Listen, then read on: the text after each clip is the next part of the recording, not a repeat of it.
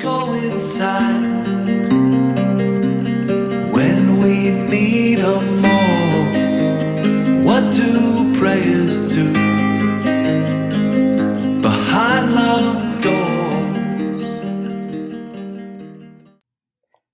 welcome back to Distorted Footprints, a critical refugee studies podcast. My name is Catherine Ho, and I will be your host for episode 5, entitled Southeast Asian Resource Action Center Understanding Our Past, Supporting Our Present, and Building Our Future.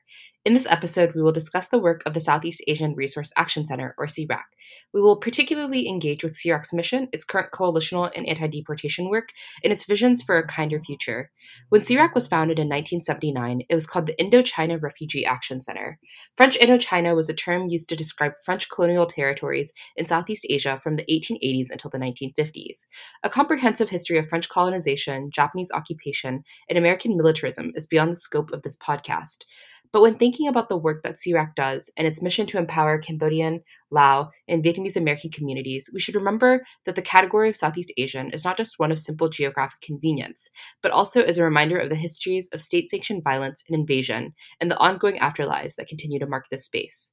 Professor Carl Bon Tempo argues that American resettlement of refugees post 1945 occurred not only because of foreign policy desires and Cold War anxieties, but also because of domestic policies and developments such as the Red Scare, the Civil Rights Movement, and partisan politics. It is in this same spirit that Professor Yen Le Espiritu asks us to attend to how the figure of the Vietnamese refugee is circulated to serve as anti communist evidence of the supposed superiority and justice of American democracy and capitalism. In this light, it has been argued that Vietnamese and Southeast Asian refugees more broadly constitute a solution rather than a problem for the United States, because the circulation of their figure is used to justify or excuse American militarism. Thus, when thinking about Southeast Asian refugees, it is important to simultaneously hold the history that necessitated certain departures, refugees' material realities and their ways of knowing, and the way their figure or image is circulated in certain politicized ways. I am thankful to now be joined by Quyen Dinh, the executive director of SEARAC, who will first introduce the origins and mission of SEARAC. So CRAC was founded in 1979 by a group of American humanitarians who were responding to the biggest refugee crisis that the world had ever seen coming out of Vietnam, Cambodia, and Laos. And one of the legacies of the organization was the passage of the 1980 Refugee Act, uh, which led to um, over 1.3 million refugees uh, from Vietnam, Cambodia, and Laos call, uh, being able to call the US home. Uh, and the I think what's important to me about the origin story is that these were American humanitarians who felt a responsibility to really take accountability for the traumas and the wars uh, and the and the crisis that was happening in Southeast Asia because of American involvement. It isn't because of grace, um, which is a narrative that many, um, I think, um, refugee lenses often come from, um, wherein refugees need to be grateful for this type of action. But I think for the founders of SEARAC, it was really their sense of responsibility that this was an American made problem and there has to be an American made solution to bring these uh, communities to safety. Um, and so the organization has really grown and evolved um, as the community itself has grown and evolved. Um, I forgot to share that uh, my parents arrived here in the US in the 1980 as refugees from Vietnam as boat people. So they were the direct descendants of this legacy. And had it not been for um, this organization, I would not be here. Um, and as organization grew, um, SEARAC's policies um, really also started to look at the orderly departure program, for example, in Vietnam in recognition of the refugees who didn't make it to any of the refugee camps who were returned to Vietnam. Um, the organization worked on uh, resettling folks who were returned from refugee camps. Uh, and then in the 90s, um, the organization recognized that the community's needs were really shifting towards uh, the inequities that our communities were continuing to face around education and immigration and poverty and health. And so we began to focus on domestic issues um, that really speak to the systemic challenges of, um, um, of, um, building uh, the next generation of Southeast Asian Americans here in the US. Something I want to highlight here is Quyen's analysis of the duration of refugee experiences. There are involvements in structures that cause displacement and necessitate migration, but these structures affect lives long before any formal asylum or refugee resettlement occurs. And as Quyen notes, the effects of displacement are intergenerational. In talking about how SEARAC approaches intergenerational effects and legacies, Quyen uses a framework of self determination. I feel like that hallmark of understanding the self determination of uh, refugee communities is one that has not been invested in enough uh, within our US refugee uh, policies. Uh, and also, SEARAC's existence really speaks to the intergenerational uh, cycles of poverty, of trauma, um, of uh, displacement that continue to exist even beyond the first generation. And our work speaks to the systemic challenges that our communities inherited um, and the broken policies um, that impact our life chances uh, as communities of color, as immigrant and refugee communities. One of the challenges that Southeast Asian refugee and Southeast Asian American communities are currently facing is the threat of deportation. In his book Unsettled, Professor Eric Tang traces the processes by which Cambodian refugees were placed in neighborhoods that were sites of simultaneous disinvestment and state surveillance. While Tang's work focuses on a Cambodian community in the Bronx, this pattern of being unsupported and financially unstable was and is an unfortunately common experience for many Southeast Asian refugees who resettled in the United States. It was in this context that some Southeast Asian refugees are forced into contact with policing and carceral systems. Here, I will turn to Quyen's explanation of the issue in SEARAC's anti deportation work.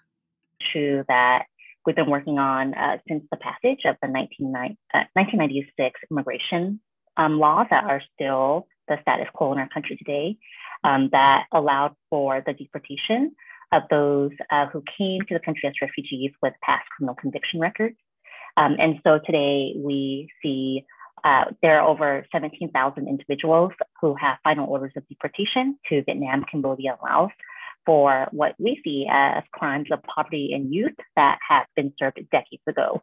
Um, and when you talk to these individuals who have these deportation orders, the common theme in the story is that of young people who were resettled in really struggling communities who found who didn't find who couldn't find support at home or at school and instead they found it in gangs and in the streets and unfortunately made mistakes um, that they have also paid for in terms of doing their time. Um, and in and having transformed their lives and starting families, um, they continue to live day to day uh, with these deportation orders, not knowing if one day they're going to be torn apart um, from their children and their partners.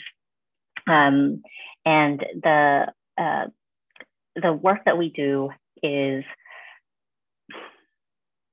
I think, a part of uh, the larger immigrant rights movement to end deportation um, and to really um, end the criminalization of our immigrant communities, uh, who really are being criminalized for nothing more than their poverty and what they were dealt with, um, and shifting the narrative on what America's responsibility is and what America's role is to our refugee and immigrant communities. Um, that our country stands for second chances, stands for transformation, and stands for family. And so, and our immigration policies have to reflect that instead of tearing families apart. Um, and so that's one reason why one of our major equity pillars is the right to family through immigration policies that unite us uh, rather than tear us apart. Um, so that's a little bit of context on the anti-deportation work.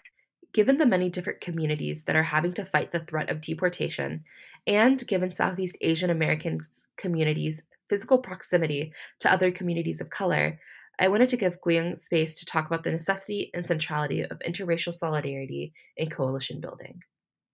I think for SEARAC, our cross racial solidarity work is integral to how we see change and how we see our role in contributing to social justice. Uh, in that all of the issues we advocate on, from education to health to immigration, are done in coalition with other communities of color, with other immigrant communities, with other social justice movements, uh, because we recognize that A, strategically, there is absolutely no way that we can lift uh, and advocate for these solutions on our own. Um, but I think more importantly, it's in recognition that our communities' fates are intertwined um, and that the solutions that we're fighting for impact not just Southeast Asian Americans, but larger communities that go far beyond us. Um, and uh, I feel like, interestingly, we were called to have a different role um, after the George Floyd incident last year, um, where there was there was a lot of narrative, there was a lot of media narrative um, around African American communities um, targeting like Hmong um, small businesses. Um, and uh, lots of questions uh, came up around Black and API solidarity in this moment. Um, and the organizations we worked with on the ground um, were doing so much work um, to create spaces for community healing um, and to uh, unearth a different dialogue um, that our communities um, have systemically been divided and have systemically been pitted against each other, um, being resettled in communities where there's been no facilitator um, to help us understand one another, and that these challenges have persisted for decades. And that's what's coming up, um, but that organizations and communities want to see healing in a different space. And I think SEARAC saw our role as creating venues to um, help those community conversations um, by elevating the work that local communities were doing all across the country on this issue already, but um, by having like Zoom links and uh, toolkits on how to talk about um, API or Southeast Asian solidarity um, with Black communities, um, we were able to share those resources uh, with larger community members. And I think we also saw our role as shifting the narrative on Southeast Asian and Black solidarity that has been critical. That actually is the reason why we are here in America. And that is because while 60% of Americans resisted um, Southeast Asian refugee resettlement in the 70s. It was the Black Panther movement. It was Dr. Martin Luther King Jr. It was a group called Black Americans for Indo-Chinese Refugees who all stood up for Southeast Asian American refugee resettlement before there was even a Southeast Asian American community. Um, and so we wanted to make sure that there was, that we were able to unearth that narrative for so many people who had no idea um, that this legacy has existed for so long. I particularly appreciate Quyen drawing our attention to the long history of Black and Southeast Asian encounters prior to the war, predating and continuing through resettlement, and in our contemporary moment. While there have undoubtedly been moments of tension, there also have been beautiful demonstrations of cooperation and solidarity. In thinking about coalition and resistance, I was also interested in SEARAC's vision of futurity. Here are some of Quyen's thoughts on justice and dreaming. I think for me, in thinking about what justice innately looks like, it looks like being able to not just heal, but to dream. And one of our um, one of our amazing community leaders said that um, I'm not just a daughter of refugees. I'm not just Southeast Asian American. I'm more than that. And I think for our refugee communities, oftentimes that is our history that defines all of us, and that in our pain that defines all of us. But that freedom is really in transforming that pain into power. And when I think about the when I when I think about how much I miss my dad, I think about how he would say to me, "Why are you wasting your time missing me? You really should be using your time to dream and to love with your family." And I feel like that is what we want to see at the end of the day is that all of our families have that ability to dream and to create these futures for our young people and for the next generation and beyond. Um, I think SEARAC's role in building that ability to dream is focused on creating policies that really protect our families and build stronger communities um, so that we can do that, um, so that we don't have to be silenced in our education experiences, so that we have interpreters um, to help us navigate really, really, really painful health decisions um, so that we never have to think twice about whether or not today's going to be the last day that I see my daughter because I might be picked up from ICE and be deported. Um, and the changes that we can make to those policies uh, will help to create stronger homes, stronger families, and stronger communities. I want to leave us with Dinh's reflections on educational privilege, political identity, and responsibility to our communities. I was really privileged to learn about SEARAC through my education at Berkeley, um, through a Southeast Asian American Studies class, uh, through Khatharya Um, actually, who was on sabbatical, uh, and SEARAC was integrated as part of the curriculum. And SEARAC was my dream job. Like I had never known that this organization existed to literally um, be responsible, partially responsible for why I'm here today. Um, and I remember one day when I was passing our office door back when we still went into the office every single day, I saw our logo and I was like, oh my God, I work at SEARAC.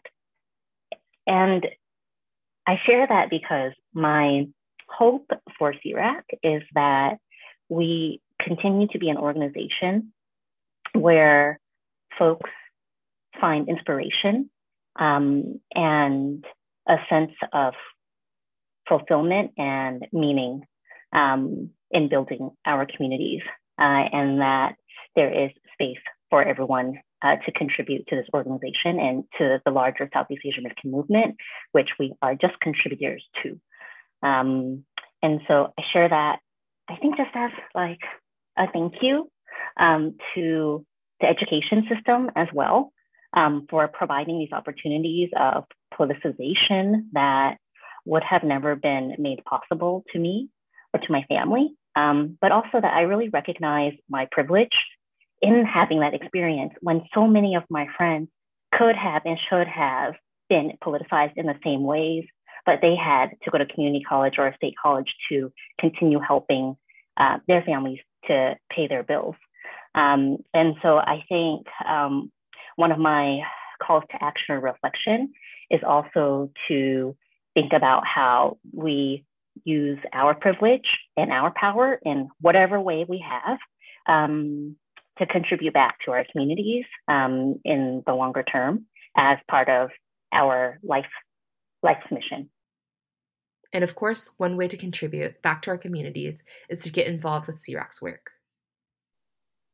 Uh, one way to get involved is actually to join us in our movement work um, and learning more about the work that we do by going to our website, www.searac.org, or finding us on Facebook or Instagram or Twitter. Um, we really see the first step um, in building our community as inviting folks in. Uh, and so that really is the first step um, is uh, to continue learning about the work that we do. Uh, we have e-blasts that we send out a lot on the different issues and different um, opportunities that we have to fight back against bad policies or to bring forward better policies. Um, and so that's the best way to connect with SEARAC. Um, we're also going to be launching our end of year fundraiser, so you can see that um, and ways to donate. Every dollar makes a difference. So even if it's like $5 or like $5 a month, that one coffee that you might want to um, share back with the community um, is also another way that we would really appreciate the community support and um, we'd be really grateful for. I want to take this time to thank Quyen Dinh for her time and leadership. The music you have heard throughout this podcast is from No No Boy. I thank Julian for his support and for allowing me to use this music today. And thank you for listening to this episode of Distorted Footprints. Be sure to tune in to episode 6, which will pick up on this theme of intergenerational effects of displacement through its exploration of Vietnamese refugees' experiences of generational divides, social media, and conservative politics. Thank you.